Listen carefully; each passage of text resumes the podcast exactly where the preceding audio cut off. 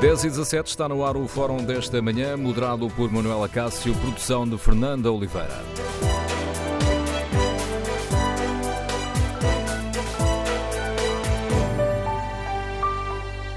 Bom dia, no Fórum TTF de hoje vamos tentar perceber porque é que a confiança dos portugueses nos políticos está em queda acentuada e queremos ouvir a sua opinião. Como avaliou o trabalho do Governo, dos partidos e do Parlamento? O que será necessário corrigir para diminuirmos os valores da abstenção? Será, por exemplo, necessário avançar com uma reforma do sistema eleitoral, como uh, defende o PSD? Queremos ouvir a sua opinião. Número de telefone do Fórum 808-202-173. 808-202-173. Para participar no debate online, pode escrever a sua opinião no Facebook da TSF e na página da rádio na internet. Pode também responder ao inquérito. Perguntamos aos nossos ouvintes se é necessário avançar com a reforma do sistema eleitoral. 86% dos ouvintes que já responderam, responderam sim. Queremos, no Fórum, ouvir a sua opinião. O ponto de partida para este debate são os dados do Eurobarómetro sobre a opinião pública em Portugal, que nos mostram que 17% dos portugueses confiam nos partidos políticos, o que é um valor superior à média europeia, 37% confiam uh, no uh, Parlamento, aqui mais ou menos idêntica à média europeia, e 43% confiam uh, no governo, aqui superior à média europeia. Ainda outro número. 50, 64% dos uh, inquiridos dizem estar satisfeitos ou muito satisfeitos com a forma como a democracia funciona em Portugal. Queremos, no Fórum TSF, ouvir a sua opinião. Estes números mostram que os índices de confiança têm estado a cair uh, desde a primavera de 2018. E a Comissão Europeia, que encomendou esta, esta sondagem, avança aqui com uma explicação. Eh, podemos ler logo na introdução que hum, o trabalho de campo, ou seja, os inquéritos foram realizados entre 8 e 19 de novembro de 2018 e explica à Comissão Europeia este foi um período marcado pela divulgação de comportamentos pouco recomendáveis por parte de alguns deputados à Assembleia da República, tais como falsas presenças em reuniões ou a declaração de moradas fictícias para exponenciar os benefícios pecuniários a que teriam direito. Está lançado o debate no Fórum TSF. Queremos ouvir a sua opinião. Como avaliou o trabalho do Governo, dos partidos e do Parlamento? Como é que olha para estes hum, dados uh, do Eurobarómetro que nos mostram que a confiança dos portugueses nos políticos está em queda acentuada? O que será necessário fazer para melhorar o estado das coisas? Devemos, por exemplo, rever o sistema eleitoral, como defende o PSD? Que tem acima da mesa um debate que hum, poderá passar pela criação de círculos uninominais ou pela redução do número de deputados? Queremos ouvir a sua opinião. Recorde o número de telefone do Fórum 808 202 173. 808 202 173. Iniciamos o debate com a análise uh, do uh, politólogo Carlos é o coordenador de mestrado em Ciência Política na Universidade de Aveiro. Sr. Professor, bom dia, bem-vindo mais uma vez ao Fórum. Como é que, deste um primeiro olhar sobre estes, uh, os resultados desta sondagem, feita no, no outono, que nos mostra que hum, a confiança nos políticos está a cair, mas que 17% dos portugueses confiam nos partidos políticos, 37% no Parlamento, 43% no Governo? A primeira nota a tirar dos resultados deste inquérito do Eurobarómetro, e deixem-me deixem fazer também aqui um parênteses para saudar o excelente relatório que foi uh, elaborado pelos meus colegas José Santana Pereira do ISCTE e Patrícia Silva da Universidade de Aveiro a analisar estes dados. Mas retomando a ideia, a primeira nota a salientar é que uh, os padrões uh, das atitudes dos portugueses em relação às instituições políticas são globalmente, entre aspas, normais, no sentido em que se assemelham ao padrão médio da União Europeia. É muito próximo da média europeia em termos da confiança nos partidos, em termos da confiança no Parlamento, ligeiramente acima da média em termos da confiança no governo, mas não destoa do padrão médio europeu. Mas, se em geral nós queremos refletir a média europeia, neste caso eu diria que é uma má notícia sermos semelhantes à média europeia. Isto porquê? Porque, apesar de estarmos perto perto dessa média, uh, o, que, o, que, vemos é que os padrões de confiança nos partidos, no Parlamento e no Governo são baixos. Muito baixos no caso dos partidos políticos, isto é um padrão recorrente a, a, ao longo da nossa democracia, bastante baixos em termos da confiança no Parlamento e também baixos na confiança a, a nível do governo. Há mais pessoas que desconfiam ou que não confiam nestas instituições do que aquelas que confiam nestas instituições. E isso é tanto verdade para Portugal como para a média europeia. E, portanto, nós enfrentamos em Portugal um, um, um desafio que não é exclusivamente nacional, embora depois tenha nuances específicas a Portugal, que é o da desconfiança dos cidadãos, da ausência de confiança dos cidadãos em relação às suas instituições representativas. E a representação requer confiança. Se eu não confio no meu representante, também não posso confiar que ele me vai representar. E, portanto, quando esta ligação de confiança falha, perdemos um, um, um, elo fulcral para o funcionamento das democracias representativas e aí também está, de certa forma, a explicação para os desafios populistas que vemos ascender um pouco por toda a Europa. Há pouco, eh, quando referi ali os números do Eurobarómetro, não referi outros números de propósito, porque quando falamos em rádio em muitos números, isto fica uma grande complicação. Mas eh, quando estávamos aqui a falar da confiança dos portugueses de que existe uma queda acentuada eh, entre entre o barómetro anterior, entre o inquérito anterior que foi feito na primavera e este no outono, e a diferença é esta. Confiança nos partidos políticos. Uh, na primavera de 2018, 26% confiavam nos partidos, agora só 17%. Confiança no Parlamento, 48% confiavam no Parlamento, agora só 37%. Também na primavera, 55% dos inquiridos confiavam no governo, agora só 43%. Estamos a falar de uma grande descida, professor. É verdade, é uma grande descida, mas que, uh, uh, à qual eu só apontaria duas notas. A primeira é que a minha leitura dos dados, sobretudo olhando para os dados para os partidos, é que uh, neste momento só 17% confiam, mas na primavera de 2018 só 26% confiavam. Portanto, nem um número nem outro são muito altos. É verdade que há um declínio, mas é um declínio de um número baixo para um número ainda mais baixo.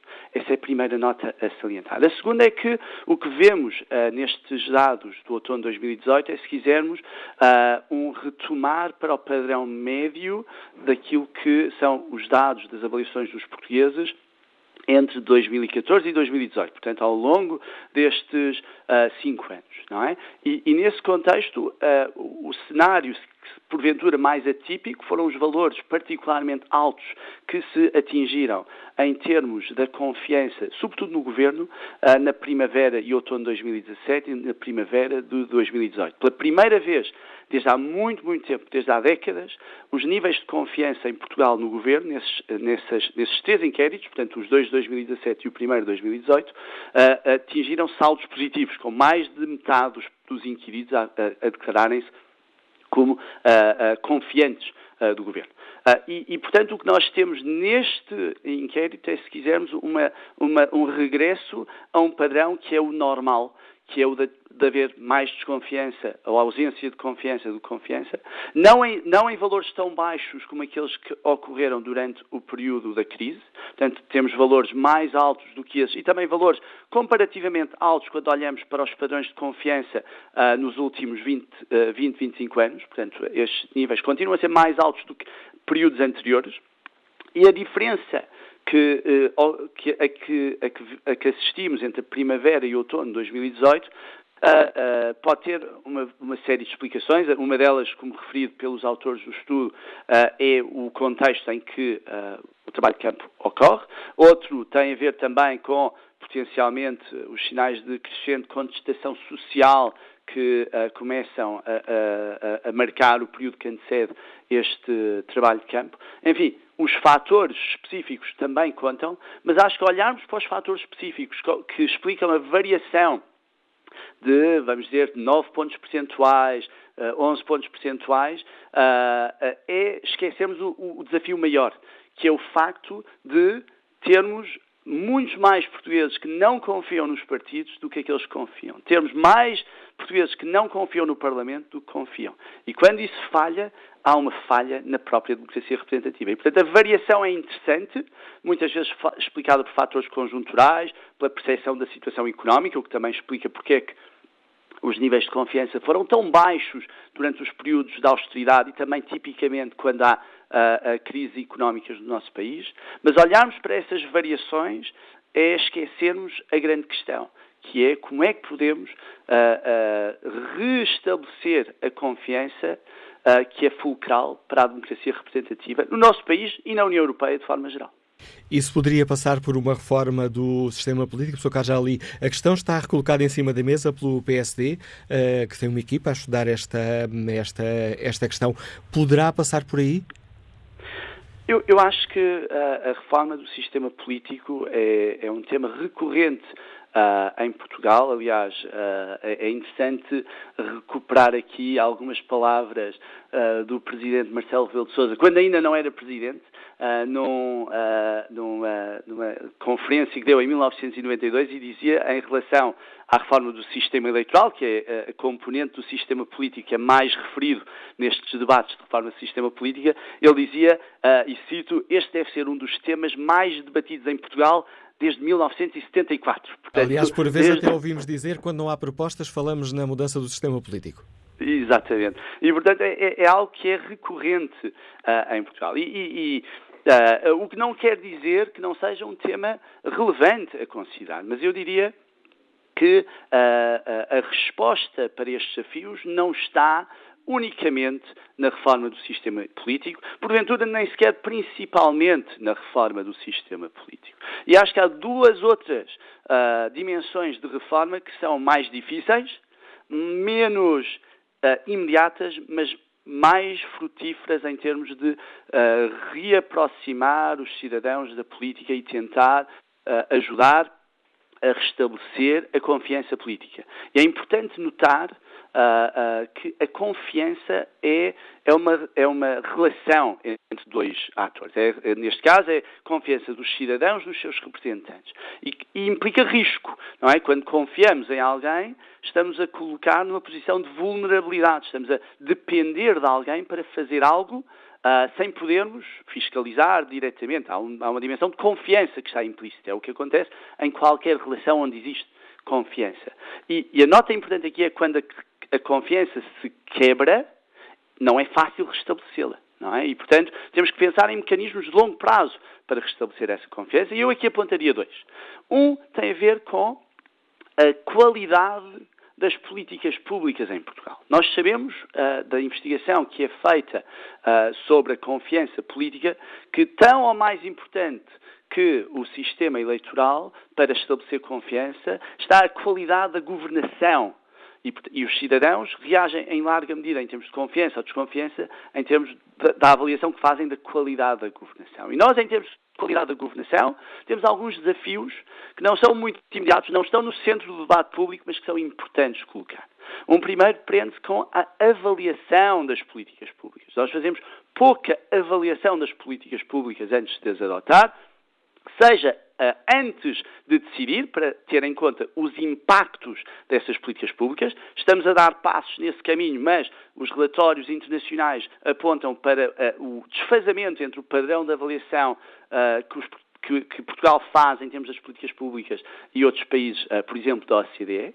E o outro é a avaliação depois de aplicar políticas públicas, de vermos se funcionam, se não funcionam, como é que podemos mudá-las, melhorá-las, adaptá-las. Há uma tendência em Portugal para não é? Uh, uh, não, se, não, se, fazer essa avaliação de forma sistemática e uh, isso também explica um terceiro padrão que contribui negativamente para a qualidade da governação, que é a grande instabilidade das políticas públicas, é? sobretudo associadas a mudanças do governo, com mudanças radicais do quadro das políticas públicas e muitas vezes dentro de um governo quando há, quando há uh, ministros diferentes a assumirem uma determinada pasta. E essa instabilidade também afeta negativamente as expectativas dos cidadãos em termos de qualidade da, da, da, da governação. E, portanto, essa é uma dimensão onde claramente temos caminho a, a trilhar. E outro caminho uh, a trilhar tem a ver com a educação política, educação democrática e cívica que damos aos nossos jovens. Né? E aos nossos jovens nas idades de 12, 15, 16 anos, dos 12 aos 15, 16 anos.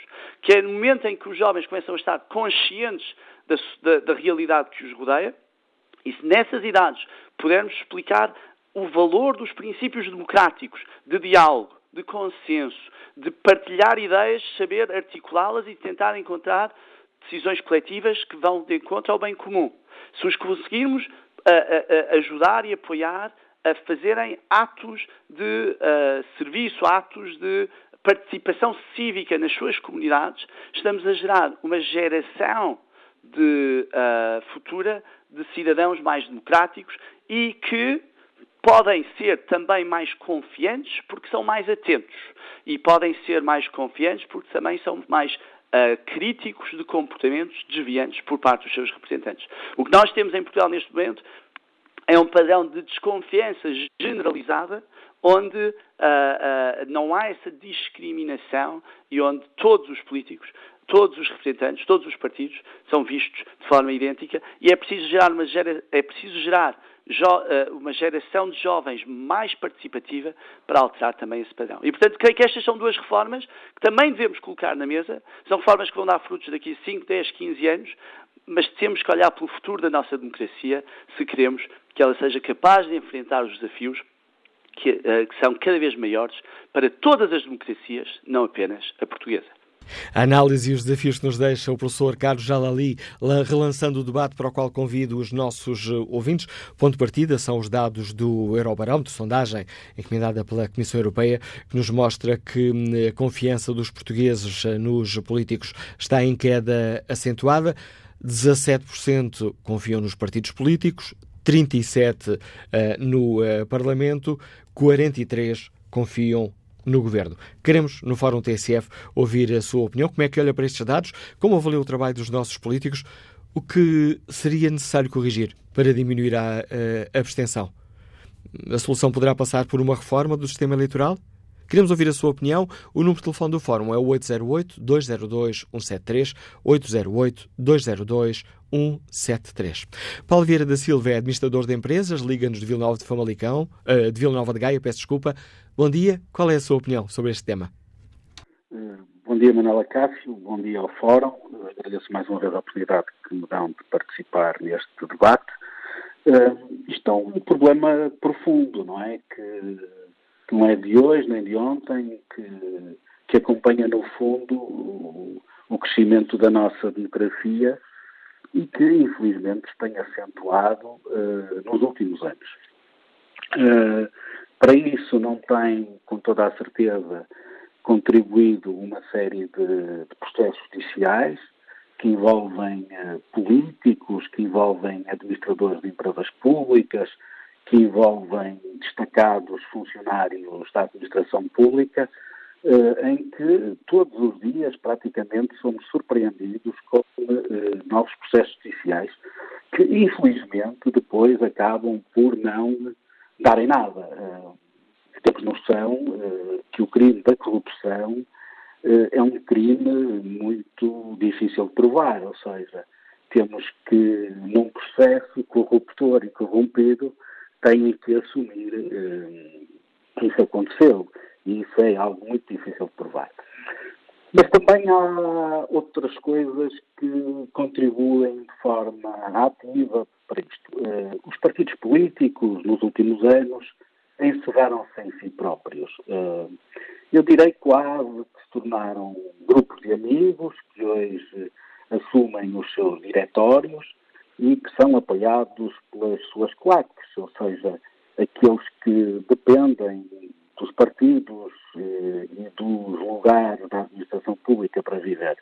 Ou seja, os partidos deixaram de ouvir os cidadãos, os partidos não ouvem as pessoas, os partidos eh, falam para si próprios, das suas sedes, eh, simulam de vez em quando que estão abertos às opiniões dos cidadãos, eh, mas o reflexo depois na prática é absolutamente zero.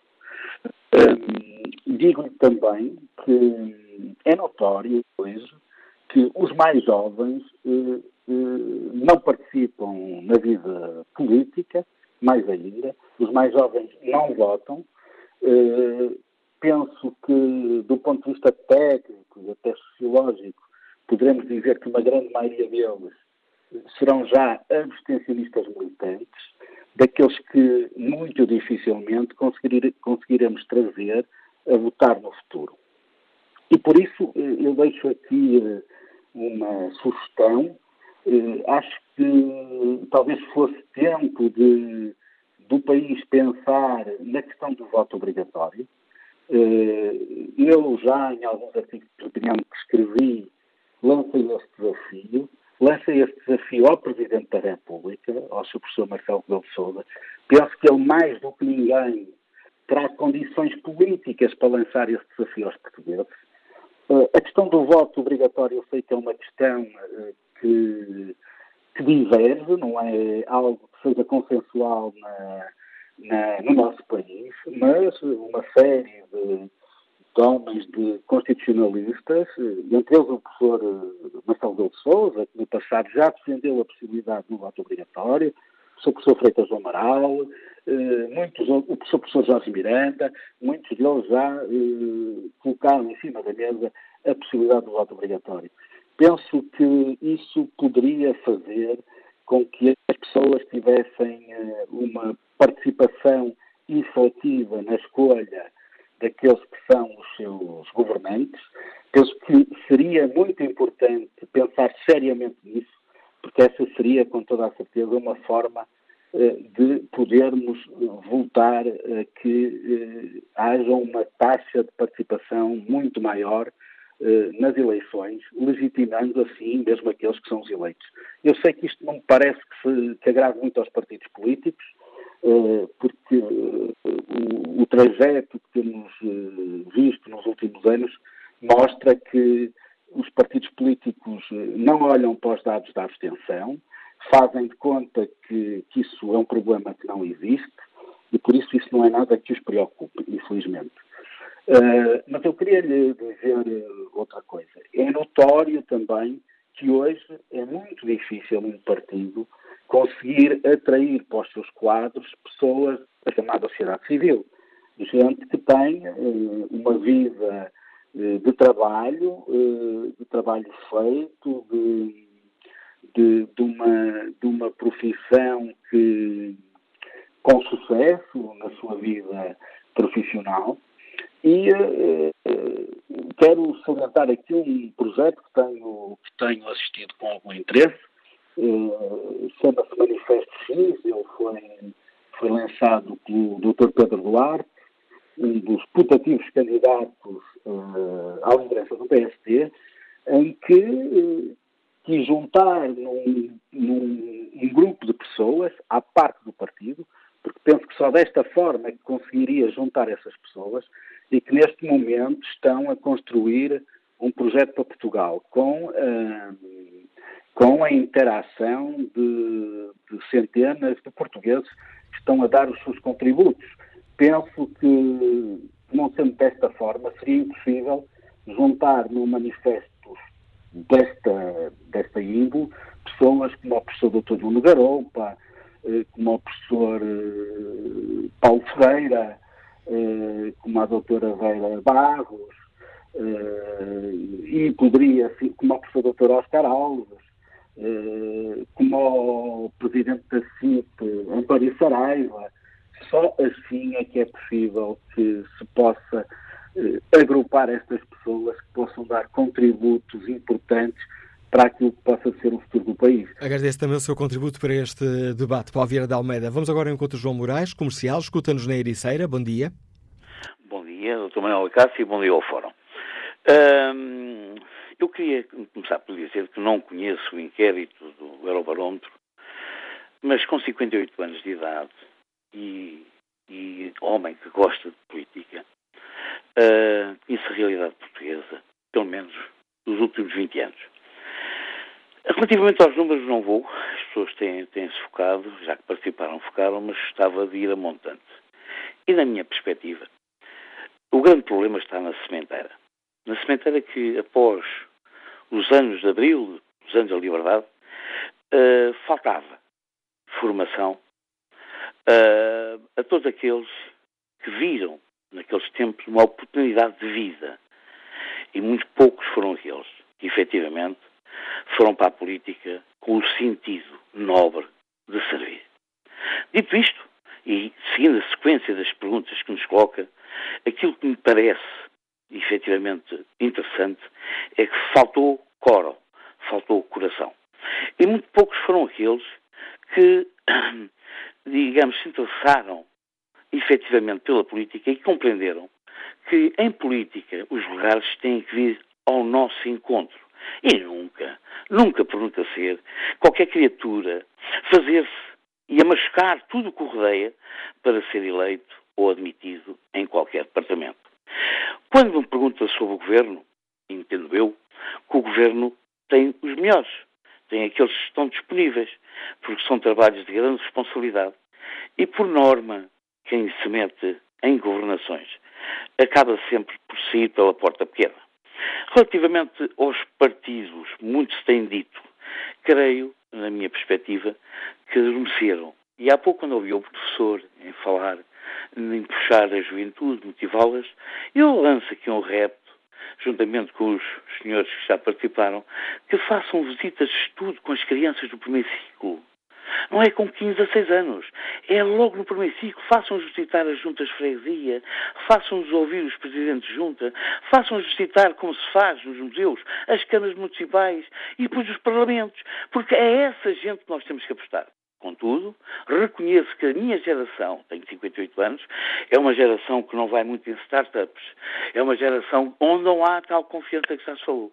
É uma geração insegura e, por norma, tem feito aquilo que se vê e que se analisa. Tem entupido que a juventude, com outra capacidade, com outra mentalidade, com outros conhecimentos, venham efetivamente para a política. Termino nesta situação. Já não há heróis. É um facto. Mas há mulheres com grandes capacidades. E há homens que, só pelo simples facto de pensarem pelas suas cabeças, são irradiados para sempre de uma política que chegou ao ponto que chegou.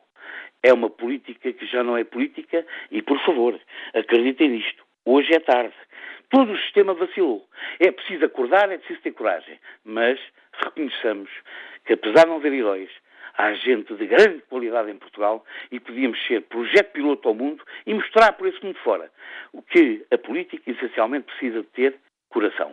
Bom dia a todos, muito obrigado. Bom dia, João Moraes. E que opinião tem eh, Carlos Duarte, gestor que está em Leiria? Bem-vindo ao Fórum. Bom dia. Uh, obrigado pela oportunidade. Uh, contrariamente ao interveniente anterior a este, que tinha uma agenda uh, de divulgação de uma tendência e não disse, eu digo, eu sou militante do CDS, sou dirigente do CDS e vem, vim para a política para tentar credibilizar a política. Foi assim que eu fui eleito Presidente da Conselhia de Leiria. É para isso que eu estou durante dois anos em funções políticas.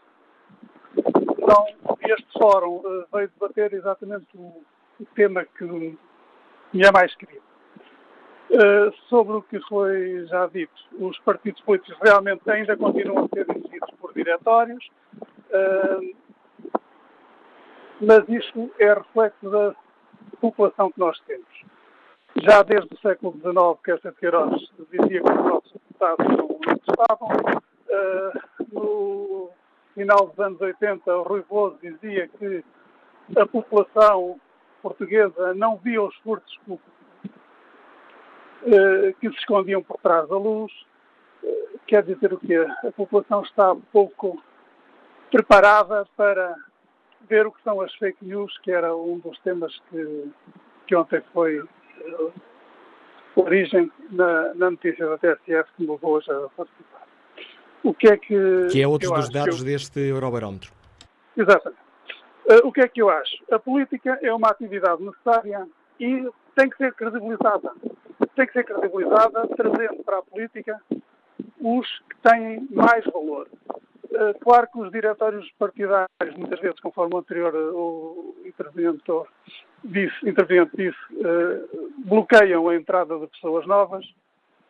Isso é um problema que cada partido terá que, dirigir, terá que saber resolver internamente. O que é que eu diria que pode melhorar a credibilidade dos partidos? É dar voz a toda a gente. O que é que sugiro? Que a lei eleitoral seja ligeiramente alterada para permitir que os pequenos partidos, muito pequenos partidos, tenham um lugar na Assembleia da República. Um, dois lugares em função de, de, de, das pequenas votações que eles têm. Não como agora, que eles têm meio de, algumas centenas ou dezenas de votos em cada conselho, em cada uh, distrito, mas por via de não elegerem em, em nenhum distrito não Obrigado, Carlos Duarte. A ligação por telemóvel está aqui a degradar-se, mas fica essa proposta concreta de uh, lugar no Parlamento para os partidos uh, mais pequenos. Opinião deste nosso ouvinte, gestor, que é o Presidente da Conselho do CDS de Leiria. Espreito aqui o debate online. José Alexandre Andrade escreve que uma sociedade deliberadamente despolitizada como a nossa orienta a escolha das pessoas em função de valores que têm a ver mais com a apreciação do candidato, gostos pessoais, imagem, capacidade oratória, do que com o seu pensamento político. Logo, qualquer banha da cobra é facilmente vendida. A nomenclatura que ascende ao poder e que é normalmente dele ávido conhece bem as regras. O desencanto e a desilusão são o passo seguinte. A mudança de sistema eleitoral não melhora em nada, antes iria piorar a situação, escreve José Alexandre Andrade. António Ariel Silva participa no debate com esta opinião. Voto num partido e não numa pessoa. Como posso pedir responsabilidades? Pior, há pessoas numa lista que jamais, jamais votaria nelas, mas fazem parte da lista do partido. Nesses casos, fico pelo voto em branco, há que mudar o sistema para conferir credibilidade, escreve António Arial da Silva. Mas agora a análise política do Domingos de Andrade, é o diretor do Jornal de Notícias. Bom dia, Domingos. Podia um primeiro olhar a estes resultados que nos mostram que a confiança nos políticos está a cair em Portugal de uma forma acentuada. Mesmo assim, fica na média europeia ou, no caso da confiança no governo, até é até muito superior à média europeia? Bom dia, Cássio, bom dia ao Fórum. Nós podemos olhar para estes, para estes números como o copo meio vazio, meio vazio e o copo meio cheio, sendo que a, a mim parece-me que uh, a parte do copo meio vazio é a mais relevante porque mostra uma tendência uh, que alastrou, ou tem vindo a alastrar nos países europeus e que chegou a Portugal, ou pelo menos é visível neste estudo que existe em Portugal. A parte do copo meio cheio, se tu quiseres, é que nós estamos na média europeia em alguns tópicos, eh, temos, apesar de tudo, 64% dos, dos portugueses a dizerem que estão muito satisfeitos à forma como a democracia funciona e estamos até ligeiramente acima no que diz respeito à, à confiança no, nos governos.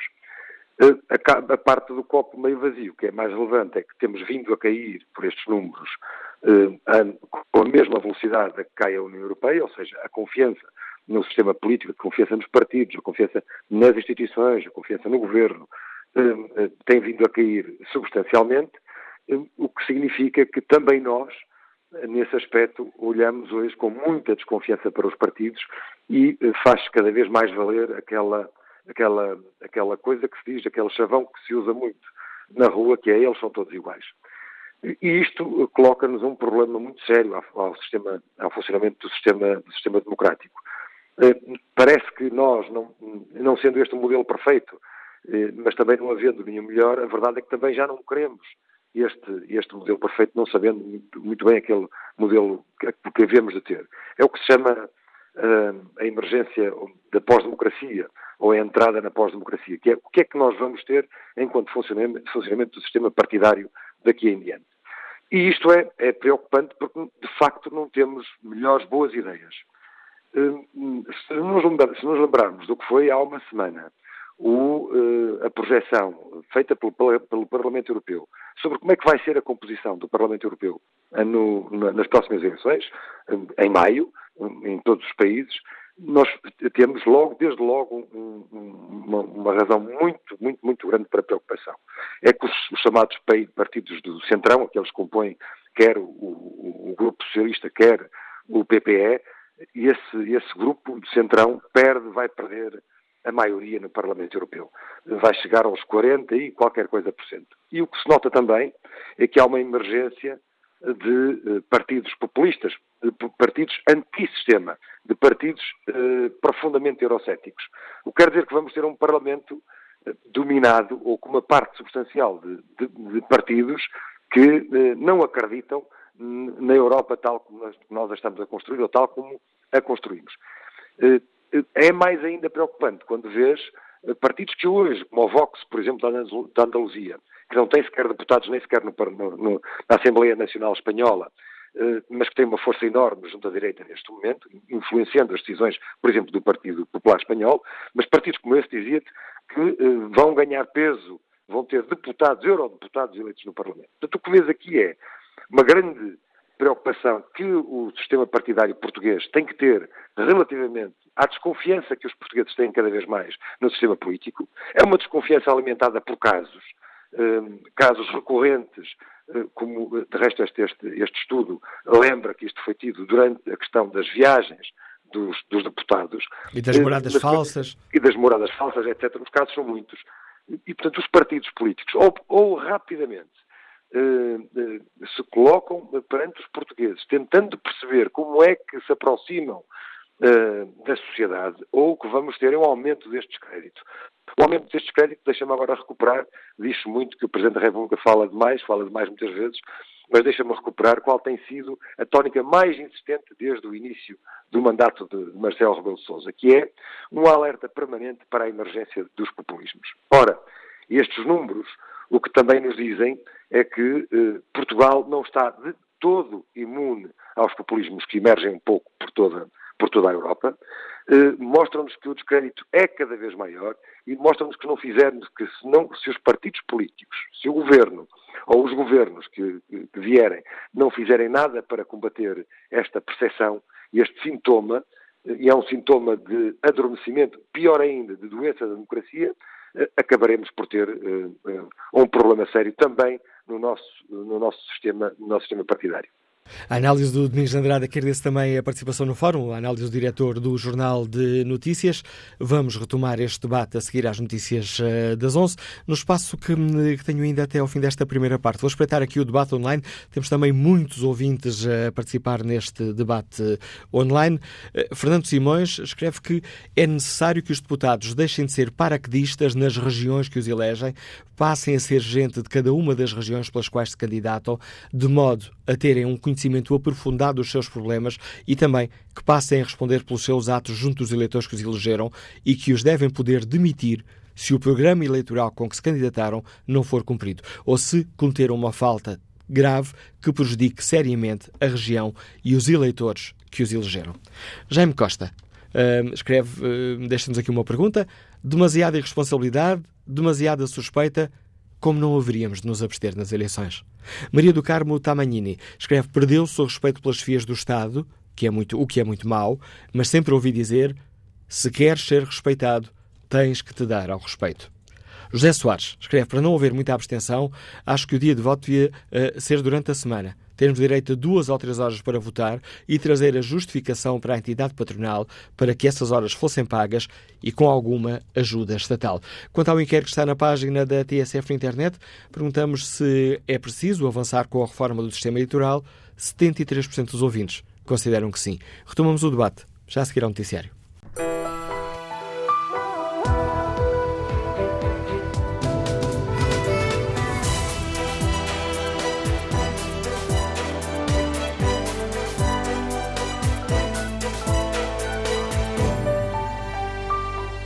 No Fórum TSF de hoje partimos dos dados do Eurobarómetro que nos mostram que hum, os eh, portugueses eh, estão a perder confiança nos políticos. Há uma queda acentuada eh, neste inquérito uh, feito a pedido da Comissão Europeia entre os dados conseguidos no outono e os dados da primavera de 2018.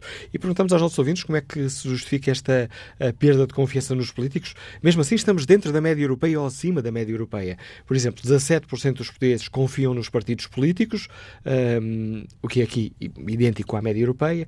37% confiam no Parlamento, também dentro da média. 43% confiam no governo, que é aqui um valor superior à média europeia.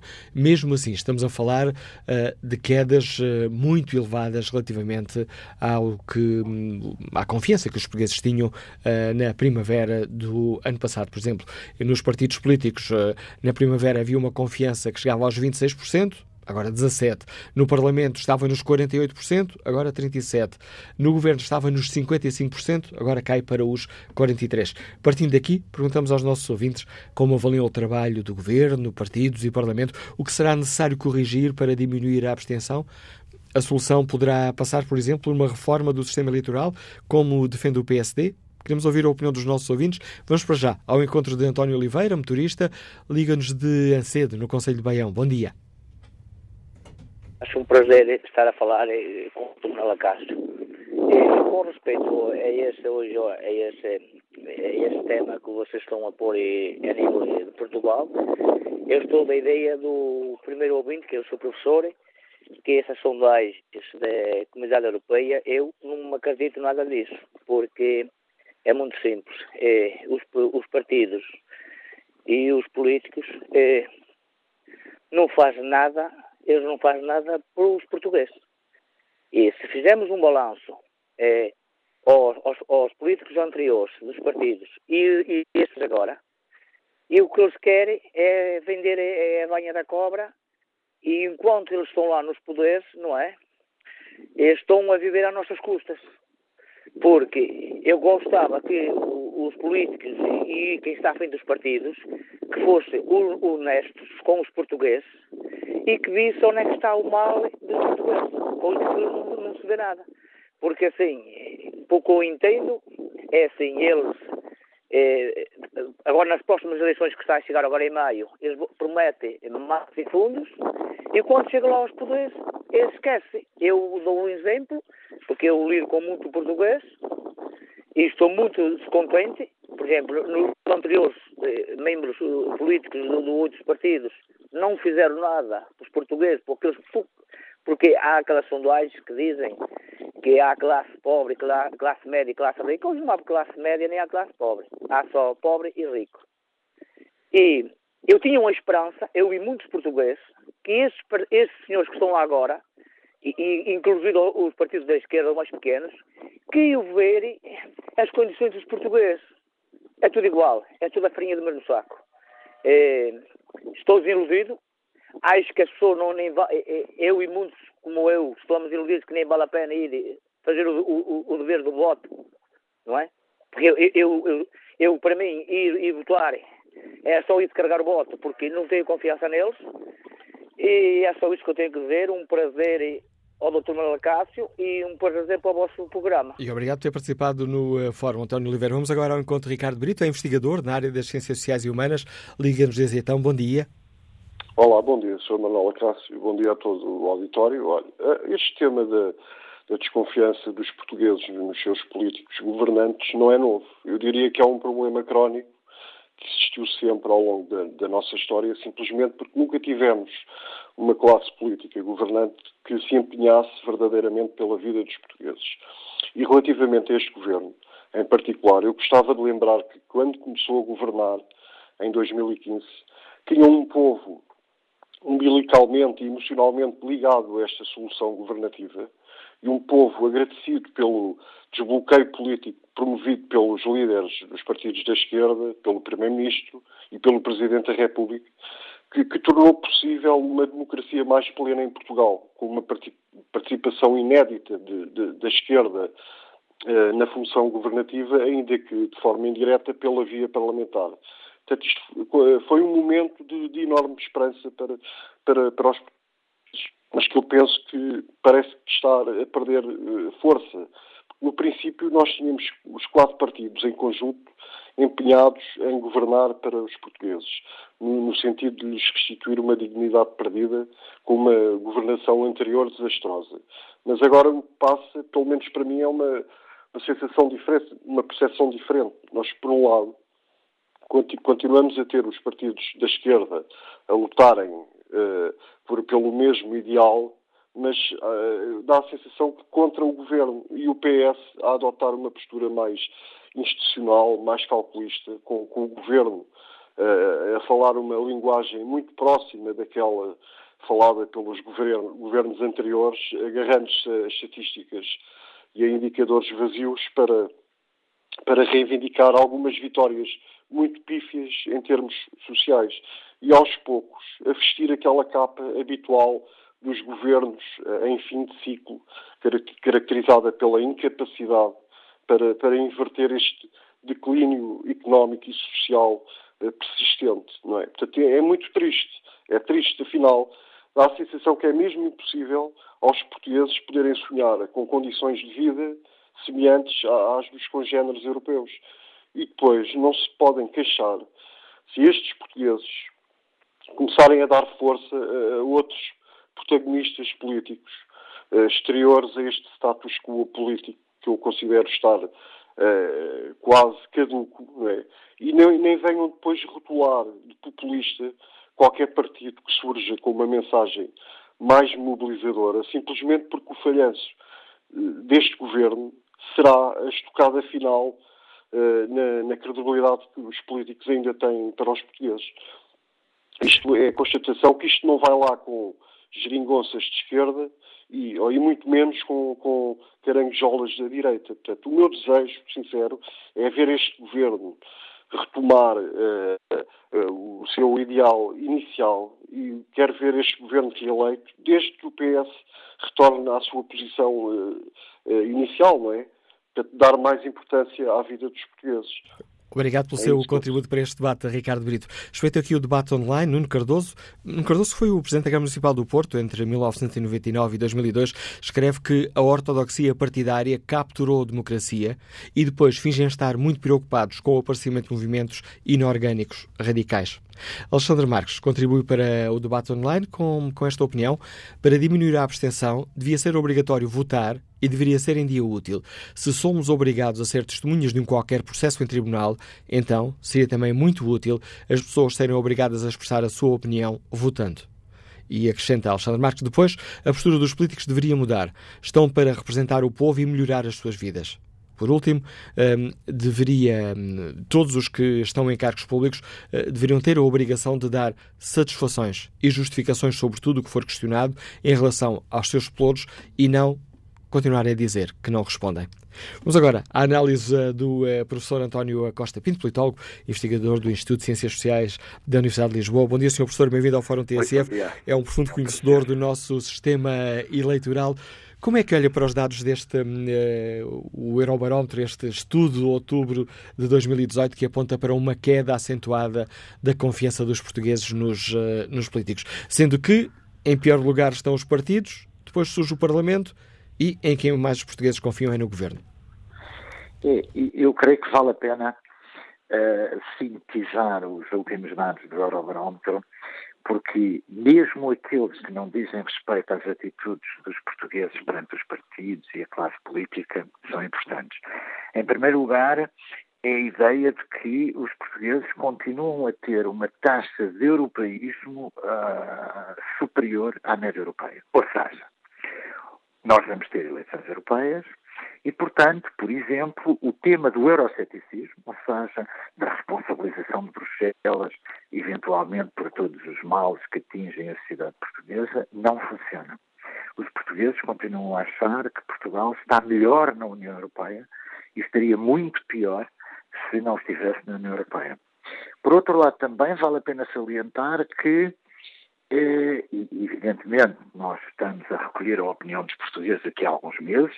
A situação económica em Portugal começou, ou os indicadores começaram a fazer com que o governo seja já muito mais moderado nas suas projeções, o que vai ter impacto, obviamente, na conflituosidade social, etc.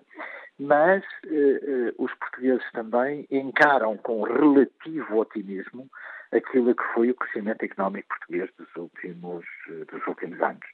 Eu creio que é importante também salientar que, eh, naturalmente, temas como a imigração clandestina eh, ou legal ou o soberanismo também não são temas que preocupem muito os, os portugueses. Tudo isto para dizer que eh, a desconfiança dos portugueses em relação aos seus partidos políticos, neste Eurobarómetro, eh, tem que se pensar também em função de uma relativa confiança na democracia. E eu creio que essa relativa confiança na democracia que aumentou, uh, tem vindo a aumentar nos últimos anos, tem a ver com o facto de, pela primeira vez, esta clivagem esquerda-direita que marcou uh, a formação deste governo com o apoio dos partidos à sua esquerda, fez com que o eleitorado desses partidos à sua esquerda se pensasse mais útil, se pensasse para além do voto de protesto, nomeadamente no Partido Comunista e até alguns segmentos do Bloco de Esquerda. E eu creio que isso tem a ver com o facto de terem hoje uma maior confiança, apesar de não ser muito grande, uma maior confiança na democracia. E, finalmente, a grande desconfiança em relação aos partidos políticos e à instituição parlamentar. É antiga, uh, declina, não muda muito, mas mais uma vez uh, nós estamos aqui perante um desafio que é um desafio antigo e que vale a pena salientar, que é aqueles que desconfiam mais dos partidos, aqueles que acham que os partidos não os representam, até agora têm no fundamental respondido saindo do sistema, ou seja, não votando, ou seja, não eh, votando em partidos de protesto, e é justamente por isso é que até agora partidos de tipo populista, por exemplo, eh, de direita, mas poderia ser de outra área, têm tido pouco sucesso em Portugal, em grande parte é porque aqueles que são o seu eleitorado potencial, aqueles que desconfiam mais de todos os partidos, não apenas os de esquerda nem dos de direita, não votam, dada a alta abstenção que caracteriza a democracia portuguesa. E, portanto, aqui eu diria que, infelizmente, não há muito de novo, a desconfiança permanece e consolida-se, fazendo com que o espaço e este ano, nas eleições europeias, vamos ter pela primeira vez um espaço potencial para novos partidos, não é verdade? À direita do espectro político. Vamos ver até que ponto eles terão capacidade de recolher justamente esse eleitorado que desconfia dos partidos que têm governado Portugal nos últimos 40 anos. Como é que seria necessário, ou que seria possível reentusiasmar, permita-me aqui o palavrão um pouco científico, os portugueses pela, pela nossa, não propriamente pela nossa democracia, porque quando perguntamos neste inquérito, quando se pergunta aos portugueses uh, se estão satisfeitos com a forma como funciona a democracia em Portugal, 64% respondem sim, enquanto que, deixa-me consultar aqui os dados, enquanto a média europeia é de 57%. É de 57%. Mas depois, quando, é aliás, quando passamos à prática, à medida que vamos passando à prática, esta a aplicação prática da democracia, esta confiança vai, vai surgir. Faria, faria sentido, em sua opinião, professor António Costa Pinto, por exemplo, uh, avançarmos ou pelo menos estudarmos a necessidade de rever o sistema eleitoral?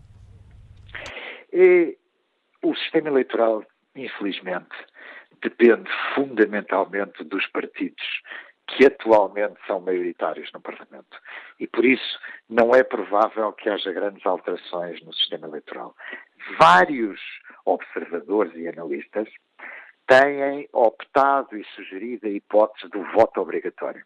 O voto obrigatório eh, seria, eh, pelo menos formalmente, mais democrático. Ou seja, obrigava com uma penalização pequena, obrigava aqueles que desconfiam dos partidos que os governam a votar em qualquer partido ou então assumir claramente que, uh, votando em branco, por exemplo, assumindo claramente um voto de protesto em relação ao próprio funcionamento do sistema democrático atual. A democracia ganharia mais legitimidade com o voto obrigatório, mas necessariamente não iria alterar muito as posições de desconfiança dos portugueses. Ou seja, o que é novo, eu diria, é a confiança, o aumento da confiança na democracia, porque o descontentamento com os partidos tradicionais não é de fácil resolução e as democracias europeias, como temos visto, têm sofrido várias revoltas eleitorais, reviravoltas eleitorais, de Itália a França, o que significa um grande descontentamento uh, dos portugueses e dos europeus em geral com aqueles que os governam. Mas também há aqui um ponto de difícil resolução, uh, e esse é as elites democráticas, por exemplo, de um país como Portugal, a margem de manobra que têm para acolher as reivindicações dos portugueses também não é grande, visto que uma parte da decisão não tem a ver com eles e a sua dependência do mundo mais global é muito grande. Professor António Costa Pinto, muito obrigado por nos ajudar a refletir sobre esta questão que tem a ver com uh, a nossa democracia. Análise um, do uh, politólogo António Costa Pinto, investigador do Instituto de Ciências Sociais da Universidade de Lisboa, enriquece este debate que aqui fazemos. Chamo-me agora este debate Ana Valente, farmacêutica, liga-nos do Mar de Canaveses. Bom dia. Muito bom dia, grata por me ouvirem e, e, gostava de lhe dizer que, na verdade, até temos sorte porque o diagnóstico está feito, não é? Na verdade, estamos um bocadinho todos de acordo com o que está bem ou o que está mal, até sabemos o que é que está bem ou o que está mal, pelo menos os que participam, os que um, ainda se ainda estão ao trabalho de, de, de debater o, o tema. Uh, concordo essencialmente com os dois primeiros ouvintes, não convidados, mas que creio que foram ouvintes como, como eu sou, mas que expressaram muito bem a, a sua opinião. Mas agora, de uma forma muito, muito básica, dizer-lhe que, que, o meu sentimento é de que nós vivemos uma política de clubes, não é? Porque. Uh, temos na, nos, na comunicação social, sobretudo na televisão, em relação aos, aos prime times, como os senhores uh, o que dizem, uh, há uma relação muito promíscua entre a, a, política e o futebol, que eu acho que os políticos deviam ponderar se é um bom caminho, mas isso é só o reflexo do que também a política em si me parece ser, um, quer pelo que leio, pelo que vejo, mas também pelo que já vivi no meio político local. Um, e do qual me estou a afastar cada vez mais, por motivos muito óbvios, por desilusão, por não querer participar, por uh, não querer participar por, por, essa desilusão e por achar que não acrescento, e não acrescento porque não sou capaz de jogar o mesmo jogo e porque também me impedem de o fazer. Os lugares estão cativos, mas há uma ideia de que quem quer participar quer lugar, um, e portanto isto é um, um verdadeiro circuito fechado, é, é um verdadeiro círculo, uh, uh, na acessão da palavra, e num, num, num, clube que ou se é contra ou se é a favor, estaria bem se a política fosse um fim em si mesmo, e para mim não é, não é? Eh, e creio que os portugueses têm estado a dar o sinal disso em relação à abstenção, porque é como se não fazendo parte, não é? Eh, as pessoas, no fundo, manifestam-se quando são contra alguma coisa ou quando são favor, a favor mas já fazem parte daquele clube, já têm um partido definido e, e, depois têm a mesma reação impulsiva que têm quando o clube de futebol ganha ou perde. Mas, na verdade, não têm Uh, não acreditam na possibilidade de mudar alguma coisa e julgo que isso os afasta bastante da, da participação e, e, aumenta a abstenção e só não é mais porque ainda temos aqui um grande grupo uh, de pessoas a querer dar o exemplo aos filhos, ainda temos eh, muitas pessoas que ainda se lembram que os pais não podiam votar, ou eles próprios, um, ainda se lembram que houve um avô que lutou pela, pela democracia, mas acho que, que a coisa se irá, se irá, se irá agravar. Um, em termos de, de, da minha contribuição, eu creio que enquanto não houver para este tema e para outros um pacto de regime, como considero que tinha que haver na educação e na saúde, um, nós não vamos sair disto porque uh, o, o, caso encerra-se em si mesmo. Quem está é mau para quem está de fora, quem está acha que é bom e, portanto, os bons não querem ir para o lado dos maus e os maus não querem passar para o lado dos bons porque lhes interessa mais o poder pelo, pelo poder. E dizer-lhe só para finalizar que a questão da educação que um, que um ouvinte referiu e que me parece obviamente interessante e que eu gostaria que assim fosse, me levanta uma questão que é, e quem decide de que forma é que essa educação para os miúdos é feita? Eu vou-lhe deixar só um caso muito que, que, eu acho que tem a ver com a democracia e com isto.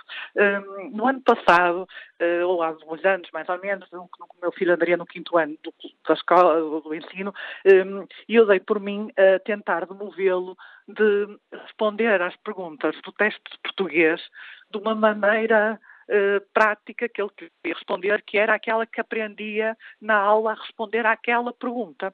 E eu achava que ele não devia fazê-lo assim, devia pensar pela cabeça dele, sim senhor, uh, a resposta devia ser assertiva, mas não uh, ipsis verbis, se me permite, aquilo que foi dito na aula. E fui recebendo algumas indicações de que eu não estaria a dar as melhores indicações e fui tentar saber dentro do, da escola o que é que se passou, em que é que eu estava a errar. E, na verdade, para que os miúdos tirem a melhor nota daqui a dois ou três anos, quando tiver um exame de nono ano, é darem a resposta que o Ministério da Educação decidiu que é a resposta correta para aquela pergunta, mas estamos a falar de um teste português, estamos a falar de interpretação, estamos a falar de liberdade de pensamento. Quando há uma resposta que obrigatoriamente dá mais pontuação por ser exatamente como alguém a decidiu no Ministério da Educação e daquela maneira, não por parâmetros, mas porque a, construída daquela forma, eu acho que hum, isto me faz pensar que eu que lá estive, que já participei, que ainda, ainda faço parte, mas sem vias de sair.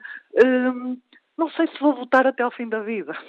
Muito obrigada e bom Agradeço o seu contributo, Ana Valente. Vamos agora ao encontro do engenheiro civil Francisco Alteiro, que nos liga de Lisboa. Bom dia. Bom dia. Bom dia. Bom dia, estamos a ouvi-lo. Ah, pronto, ok. Uh, eu agradeço o fórum e existir esta possibilidade. Uh, bom dia a si, Dr. Manela Cássio, e a todos os participantes e a todos os ouvintes. Uh, eu sou engenheiro civil e tenho uma, uma ordem profissional que sanciona a minha atividade a política não tem, eles não têm, não têm formação académica específica para ser políticos. Pelo contrário, são, se calhar, os maus alunos das academias que, que se formam em, em, em, em, juventudes partidárias e vão agradando ao chefe. E depois têm cursos, que é o que se vê, é, é tudo martelado, é, são datas eh, falsas, é coisas falsas, é currícula que não são verdadeiros e estamos a assistir, de facto, a, uma, a, uma, a um modo de vida que aquilo não é profissão, é um modo de vida, a gente nem sabe bem e tal. Daqui dá o que acontece. Há o cidadão, que é o cidadão bem comportado, é um cidadão esforçado, que trabalha, etc. E depois temos a ideia de que há uma classe política para que é que é, é participada por indivíduos de mau caráter, não prestam, não, não sabem, fazem mal, depois tratam mal o povo. Nós não somos ouvidos. Fez-se uma fez um, um, acordo ortográfico sem, sem, sem consulta popular. Uh, agora foram, foram uh, uh, alterar um relatório da OCDE só porque falava na corrupção, que toda a gente sabe que existe. Impediram o, o, o senhor de, de, participar. Quer dizer, há aqui umas tropelias, umas trapacites que de facto fazem com que a população geral tenha um completo descrédito sobre a classe política.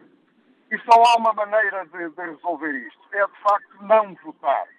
É desacreditar o sistema sistema, não participar na, na, nas eleições, rasgar o cartão de eleitor e não pôr lá os pés.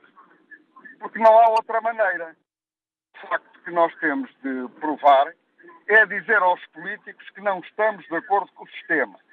Nem, nem sequer é votar em branco, nem votar. Isso não. Isso é participar no sistema. Eu acho que é justamente não votar, não ir lá. Depois temos paralelamente, ainda temos figuras políticas que são de grande relevância eh, para a comunicação social, mas são completamente irrelevantes na sua, na sua parte funcional. Refiro-me, por exemplo, ao Presidente da República, que tira umas selfies, faz não sei quantos, mas epá, é uma figura de uma irrelevância completa. Não tem, procura um protagonismo que não lhe é devido e não faz nada. Quer dizer, tudo o que ele faz, ele pode vetar mas depois o que ele veta, ele é obrigado dali a mais uns dias a, a aprovar. Portanto, é uma figura, este, este regime semipresidencialista cria uma figura que o povo vai a correr votar nele, é um plebiscito nacional, mas depois não faz nada, não governa, não tem, não tem funções, não tem atividades relevantes. Das velhas e, e, e, e e, e, e e não sei quantos e passeia-se por aqui e diz umas bocas, não é? Mas aquilo é tudo, não, não, não há responsabilidade ali, é irrelevante. Portanto, é, é, é, só, só, com, uma, só com uma, uma atitude que eu acho que é cívica, que é não votar, a atitude cívica não votar, é que somos capazes de acordar a classe política e os nossos dirigentes para a necessidade de alterar completamente o sistema. A proposta que nos deixa o engenheiro civil Francisco Loteiro, que nos liga de Lisboa, volto a espreitar aqui o inquérito que fazemos aos nossos ouvintes na página da TSF Internet. Perguntamos se é necessário avançar com a reforma do sistema eleitoral. 57% dos ouvintes consideram que sim, os restantes 43% têm uma opinião contrária. Vamos agora ao encontro do professor André Azevedo Alves, politólogo, é professor do Instituto de Estudos Políticos da Universidade Católica. Bom dia, senhor professor. Pedi-lhe um primeiro olhar sobre os resultados deste, deste inquérito, deste Eurobarómetro, deste inquérito comunidade pela Comissão Europeia, que nos mostra que a confiança dos portugueses nos diversos órgãos do, do, do poder político, ou seja, nos partidos políticos, no governo e no Parlamento, estão a diminuir, mesmo assim, a par ou acima da média europeia. Uh, antes de mais, obrigado pelo convite. Uh, eu creio que não há grandes novidades nestes, nestes, últimos, nestes últimos resultados, sendo que o panorama uh, que nos dá, que nos, nos, é apresentado nos dados do Eurobarómetro, não sendo particularmente positivo, também diria que não é especialmente, especialmente preocupante. como, como o Manuel Cássio referiu, em termos da confiança nas instituições e no sistema democrático, os, os, resultados, não sendo brilhantes, são ainda assim melhores que de vários outros, de vários outros países, nomeadamente países do sul da Europa. Há também ainda níveis bastante significativos de, de apoio à, à pertença à União Europeia. e depois há, e eu creio que esse talvez seja o, a principal novidade face a, a, a exercícios anteriores, creio que em termos das preocupações setoriais há algum reflexo do que tem sido também a evolução do país nestes últimos anos. Uma menor preocupação com a situação económica, porque há um sentimento, de, veremos se sustentável ou não, mas há um sentimento neste momento de algum alívio da situação económica e uma crescente preocupação eh, com, com as dificuldades sentidas em alguns setores, nomeadamente na área da, da saúde, onde, eh, onde os problemas, nomeadamente no, no SNS, têm sido, têm-se acentuado cada vez mais. Esta, este barómetro introduz aqui um, estes dados eh, quando eh, é perguntado aos portugueses a quem é que têm confiança, são avaliados apenas aqueles eh, três partidos, Parlamento e Governo. Os portugueses confiam, 17% eh, dos portugueses confiam nos partidos políticos, 37% no Parlamento, 43% no, no Governo. Como é que olha para estes números, Sr. Professor? creio que há claramente um desgaste do sistema partidário, ou seja, os, os, os, os partidos, eh, os partidos políticos portugueses, os principais partidos políticos portugueses estão eh, numa situação bastante desgastada. Eu estava a ouvir agora as, as, estas últimas intervenções, creio que também eh, de alguma forma manifestam, manifestam esse sentimento mais geral. É evidentemente que o Executivo e o Parlamento também não têm níveis particularmente elevados de confiança e são, de alguma forma, emanações dos próprios, dos próprios partidos mas creio que há um, um, um, foco de descontentamento com os partidos e com o próprio sistema eleitoral. Portanto, há, há um sentimento de falta de representatividade, de, de, de distanciamento uh, face uh, aos partidos, a ideia de que funcionam em círculo fechado, uh, de que muitas vezes não promovem os melhores, nem escolhem os melhores, até eventualmente afastam os melhores e que funcionam muitas vezes como círculos de, de troca de favores, de compadrio, de clientelismo, etc. Em alguns casos pode ser uma ideia injusta e as generalizações tendem sempre a ser injustas, eh, mas, mas creio que, que, também várias, enfim, vários casos que temos tido conhecimento, quer a nível local, quer a nível uh, central e até com maior impacto a nível central, têm ajudado a, a, consolidar essa ideia, que depois o conjunto dessas, dessas notícias e desses problemas e desses casos acumulados, mais do que centrar o descontentamento no agente político A ou no agente político B, acaba por gerar um descontentamento geral e uma insatisfação geral e um distanciamento face ao próprio sistema partidário na sua globalidade. É curioso o que o professor nos está a dizer, porque estava, eh, estava aqui a olhar também para estes dados aqui do, do Eurobarómetro, eh, porque a, a, desconfiança dos portugueses não é propriamente com o sistema da democracia. Aí 64% Exato. afirmam estar satisfeitos ou muito satisfeitos com o funcionamento Exato. da democracia no seu país. O que estamos acima da média europeia, que, está, que tem 57%. Exatamente. Por exemplo, a Grécia, que passou também por um período de ajustamento complicado com a Troika, eh, a confiança da democracia está apenas nos 26%. Aqui os campeões são os dinamarqueses, com 91% satisfeitos com o funcionamento do sistema democrático. Mas voltando aqui a Portugal, não é com o sistema da democracia que estamos descontentes, é mesmo com os partidos. Exatamente. Uh, o, que, é, embora haja aqui um risco, que é se não for enfrentado e de alguma forma uh, resolvido a tempo, ou seja, eu diria que se não houver reformas no sistema eleitoral e no sistema partidário, reformas que funcionem e vão de encontro a essas preocupações, há o risco de, eu diria, a curto ou médio prazo, talvez mais a médio prazo, essa insatisfação se transferir eh, como aconteceu, por exemplo, na, na, na, Grécia, ainda aqui também com uma crise económica que foi bastante mais acentuada e, enfim, o desastre governativo que foi o Siriza foi, foi, foi também corresponsável por isso, não, não, são só fatores relacionados com o sistema político, mas há o risco, dizia eu, de essa insatisfação se transferir para a própria relação dos cidadãos portugueses com o, sistema democrático, não é? com, com o regime em, em, de uma forma mais, mais abrangente. E, portanto, eu creio que este será ainda uh, o momento eh, em que é possível, eh, digamos, tentar introduzir reformas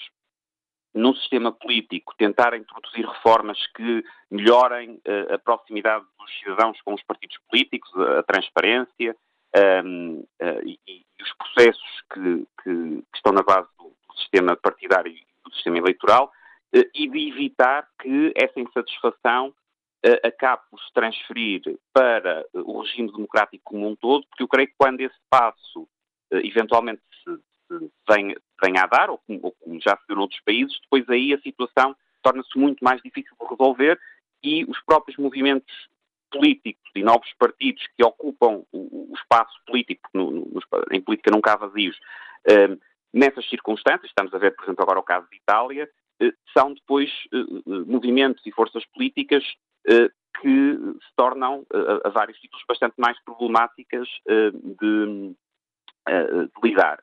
E, portanto, creio que será, estes dados, de alguma forma, a meu ver, como eu disse, na sua maior parte não são novidade, mas devem ser lidos uh, pelos agentes políticos portugueses, e, incluindo aqui também o Presidente da República, como um sério aviso à navegação.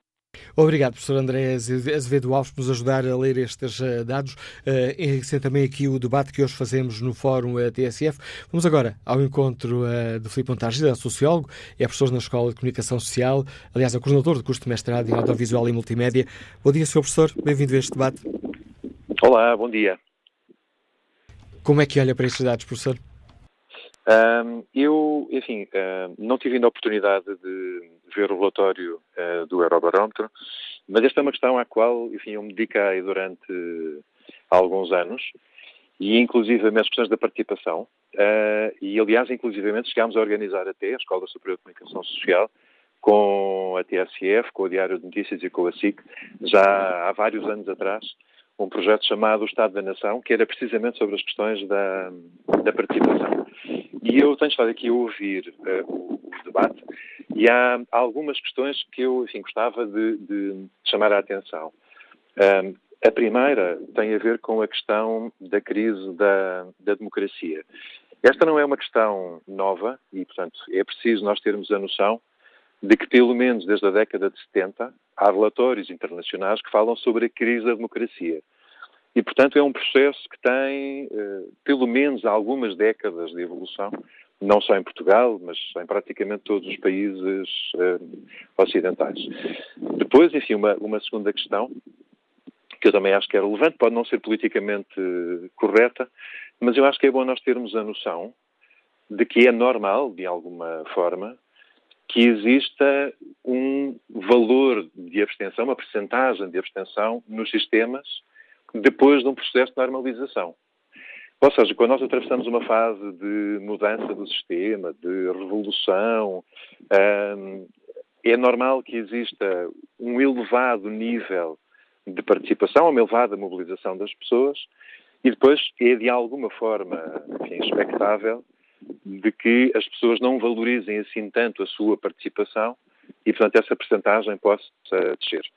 Enfim, se nós devemos considerar que os valores de participação que temos hoje em dia são bons, não, eu acho que não. Parece-nos a todos que, que não. Portanto, deve ser, também concordo, uh, um motivo de, de, preocupação.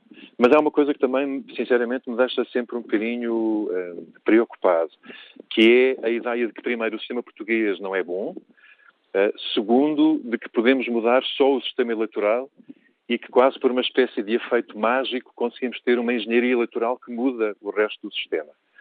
Uh, e sobre estas questões, enfim, eu gostaria de, de, partilhar pelo menos duas, duas reflexões. A primeira, na minha opinião, o sistema português, o sistema eleitoral português é um bom sistema eleitoral. É um sistema que tem várias vantagens. É um sistema, apesar de tudo, muito proporcional, comparado com sistemas eleitorais de outros países. É um sistema que permite uma contagem, um apuramento dos votos muito rápido, uh, sem problemas de apuramento ou de comunicação, ao contrário de eventualmente alguns outros países.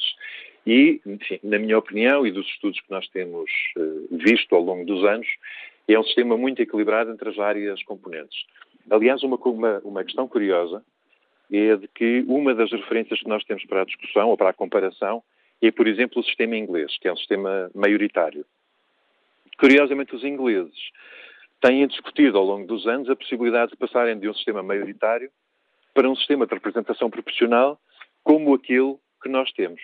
Portanto, esta questão de mudarmos ou não no sistema. Claro que me parece que poderemos eventualmente melhorar o sistema que nós temos, mas eu acho que um ponto de partida é, é bom deixar claro que provavelmente o nosso sistema é muito bom e muito equilibrado. A segunda componente é, um, é esta questão da engenharia eleitoral. Ou seja, eu, enfim, como alguém que já pensou e que já leu sobre o assunto, uh, gostaria de, de, dizer que, na minha opinião, não é, nós não podemos, não faz sentido olhar para um sistema eleitoral e pensar que mudando componentes do sistema eleitoral, nós conseguimos por si só mudar uma cultura política. Portanto, quando nós não participamos Bom, nós estamos a falar de vários níveis diferentes de participação. A participação eleitoral é, é uma, as greves são uma forma de participação eleitoral, os abaixo-assinados são uma forma de participação eleitoral, a militância nos partidos políticos, nos sindicatos, nos movimentos, nas associações são formas de participação política e a dimensão eleitoral é só uma das dimensões. Portanto, quando falamos em distância, abstenção, falta de participação, não estamos só a falar da questão da participação eleitoral. Aliás, se nós dissermos que a participação eleitoral em Portugal é baixa, apesar de tudo há aqui um paradoxo, há um drama. Porque apesar de tudo, a nossa participação política em Portugal é sobretudo feita através da participação nas eleições. A participação nas outras componentes, na minha opinião, é ainda mais baixa, portanto, se calhar ainda mais preocupante. Isto para dizer o quê? Se nós estivermos a mexer num sistema eleitoral que é, no fundo, o grande canal, o, o grande meio de assegurar a participação eh, política dos portugueses e o desequilibrarmos, por exemplo, introduzindo formas de funcionamento maioritário, corremos o risco de aumentar ainda mais a insatisfação. Uh, se olharmos, por exemplo, só para terminar, para o caso inglês, é verdade que, por um lado, há um sistema maioritário, é menos eficiente na conversão de votos em mandatos, mas depois, por outro lado, temos um Parlamento, temos membros do Parlamento, deputados, que têm meios diferentes para conseguirem fazer o seu trabalho de ligação com a população. Por exemplo, no Parlamento inglês há um staff pago pelo Parlamento que depois o deputado pode distribuir como entender mais adequado. Tipicamente, uma parte do staff está com o deputado no Parlamento, outra parte do staff eh, costuma estar na, no seu círculo eleitoral.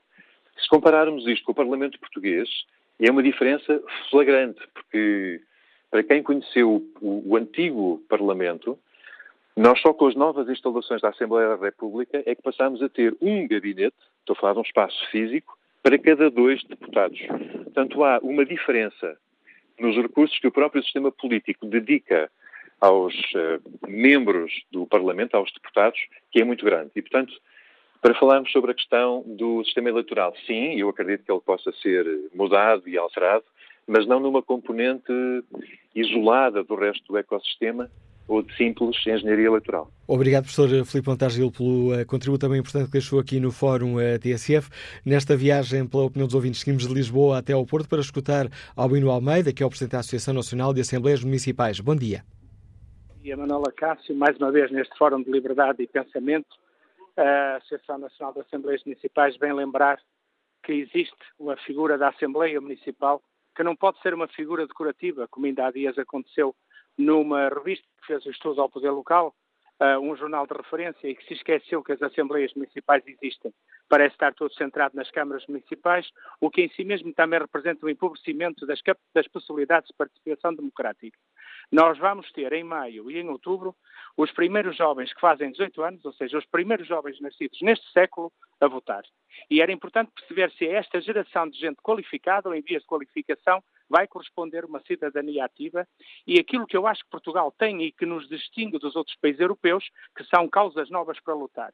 Por isso, nas assembleias municipais, muitas vezes há uma maioria muito forte para de votação para as câmaras, mas depois há uma dispersão do voto pelas várias correntes de opinião e pelas várias causas que podem ser representadas. É por isso que temos uh, o Bloco de Esquerda, uh, temos o PAN, temos partidos que há uns anos atrás nos pareciam impossíveis de atingir a grandeza que têm, a ser sufragados pelos portugueses.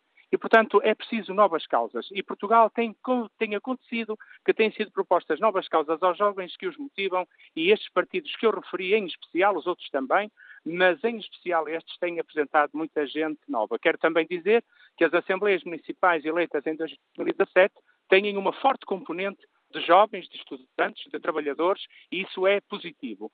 E, portanto, lembrar que vamos instituir um prémio de boas práticas de ligação de cidadania, prémio ANAM, para as assembleias que façam melhor ligação com os seus uh, eleitores, a saber, os estudantes, através das, dos encontros de estudantes nas assembleias, através dos fóruns de estudantes que, que, que, ocorrem nas assembleias municipais, as assembleias municipais de jovens, as assembleias municipais de pessoas da terceira idade e, portanto, as, as, as assembleias municipais de pessoas da deficiência vai acontecer em 9 de março em Gaia, um com essa característica. Isto são formas de mostrar aos portugueses que existe um órgão ali à beirinha de casa, à porta de casa, onde podem ter direito de petição, onde com algumas assinaturas conseguem fazer discutir um assunto do seu interesse. Era por aqui que devíamos começar. A, geração mais qualificada tem que, tem que corresponder uma geração que saiba onde e como pode e deve participar. E por isso o meu apelo às escolas, o meu apelo aos partidos políticos, para que ensinem aos jovens, peço, peço desculpa da expressão, mas lhes ensinem o caminho para as Assembleias Municipais. E à comunicação social, o favor de lembrar que em Portugal, o órgão onde se decide o essencial da política local são as assembleias municipais e é lamentável este esquecimento, sempre que se fala do poder local, um esquecimento permanente das assembleias municipais, como se elas pudessem deixar de existir. E por isso, esta nota que agradeço à TSF. Vamos instituir esse prémio de boas práticas. Há já muitas assembleias a fazer assembleias temáticas e esse tem que ser o caminho para que os jovens saibam que ali à portinha de casa tem um local onde podem discutir e falar de tudo. Mecanismo, direito de petição. Por favor, usem-no e abusem, porque quanto mais democracia, melhor. Muito obrigado, Manuela Castro. O apelo à cidadania que nos deixa o Presidente da Associação Nacional de Assembleias Municipais, Albino Almeida. Bom dia, Isabel Potier, representante da Ordem dos Cidadãos da Grande Lisboa. Bem-vinda também a este debate. Uh, bom dia, obrigada por nos terem permitido participar. Antes de tudo, eu acho que o senhor que falou anteriormente é um senhor muito otimista, porque a Ordem muitas vezes um, ehm, visita estas assembleias municipais e nem tudo, uh, nem tudo são rosas e às vezes nem há tempo para as pessoas falarem e representarem os cidadãos incautos. Em relação à, ao afastamento dos cidadãos de, de, dos partidos, eu penso que a sociedade está estruturada e os partidos para que isso aconteça. Ainda agora, a propósito das eleições europeias, a Ordem dos Cidadãos contactou a Comissão Nacional de Eleições pedindo uma verba para continuar a sua evangelização para, para a importância de votar e, e o que é que se está a votar.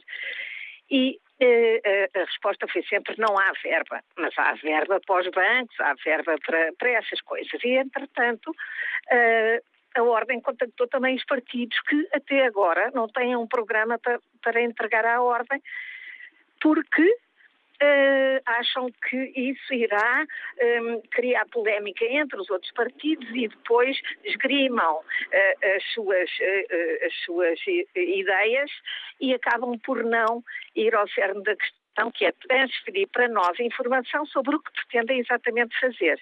E isso é a todos os níveis, é a nível dos mais velhos, é a nível das escolas. Por sua vez, as escolas também são muito fechadas a este tipo de intervenções, bem como o poder local, são muito fechados. Nós temos tentado em vários sítios. Aliás, uma coisa que nós estranhamos é, por exemplo, o Porto. O Porto foi eleito por um independente, por um, um, um candidato da cidadania, mas esse mesmo candidato não responde uh, oficialmente, nem via Facebook, a qualquer um, uh, pretensão da ordem. Portanto, o próprio poder se fecha para não deixar os de fora entrarem ou participarem ou até sugerirem coisas. E é isso sempre que a Ordem pede a todos, que sugiram coisas para nós podermos melhorar aquilo que acontece ou que devia acontecer no nosso país.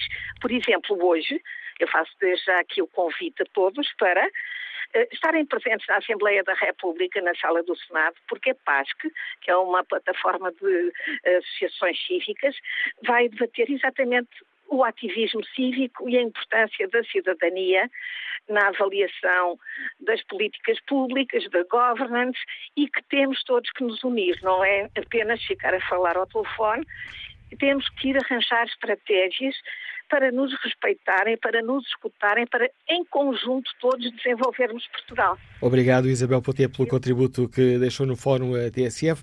Resta-me pedir desculpa aos muitos ouvintes que se inscreveram para participar neste debate e aqui eu não consegui dar, eh, dar voz hoje, mas certamente voltaremos a debater estas questões.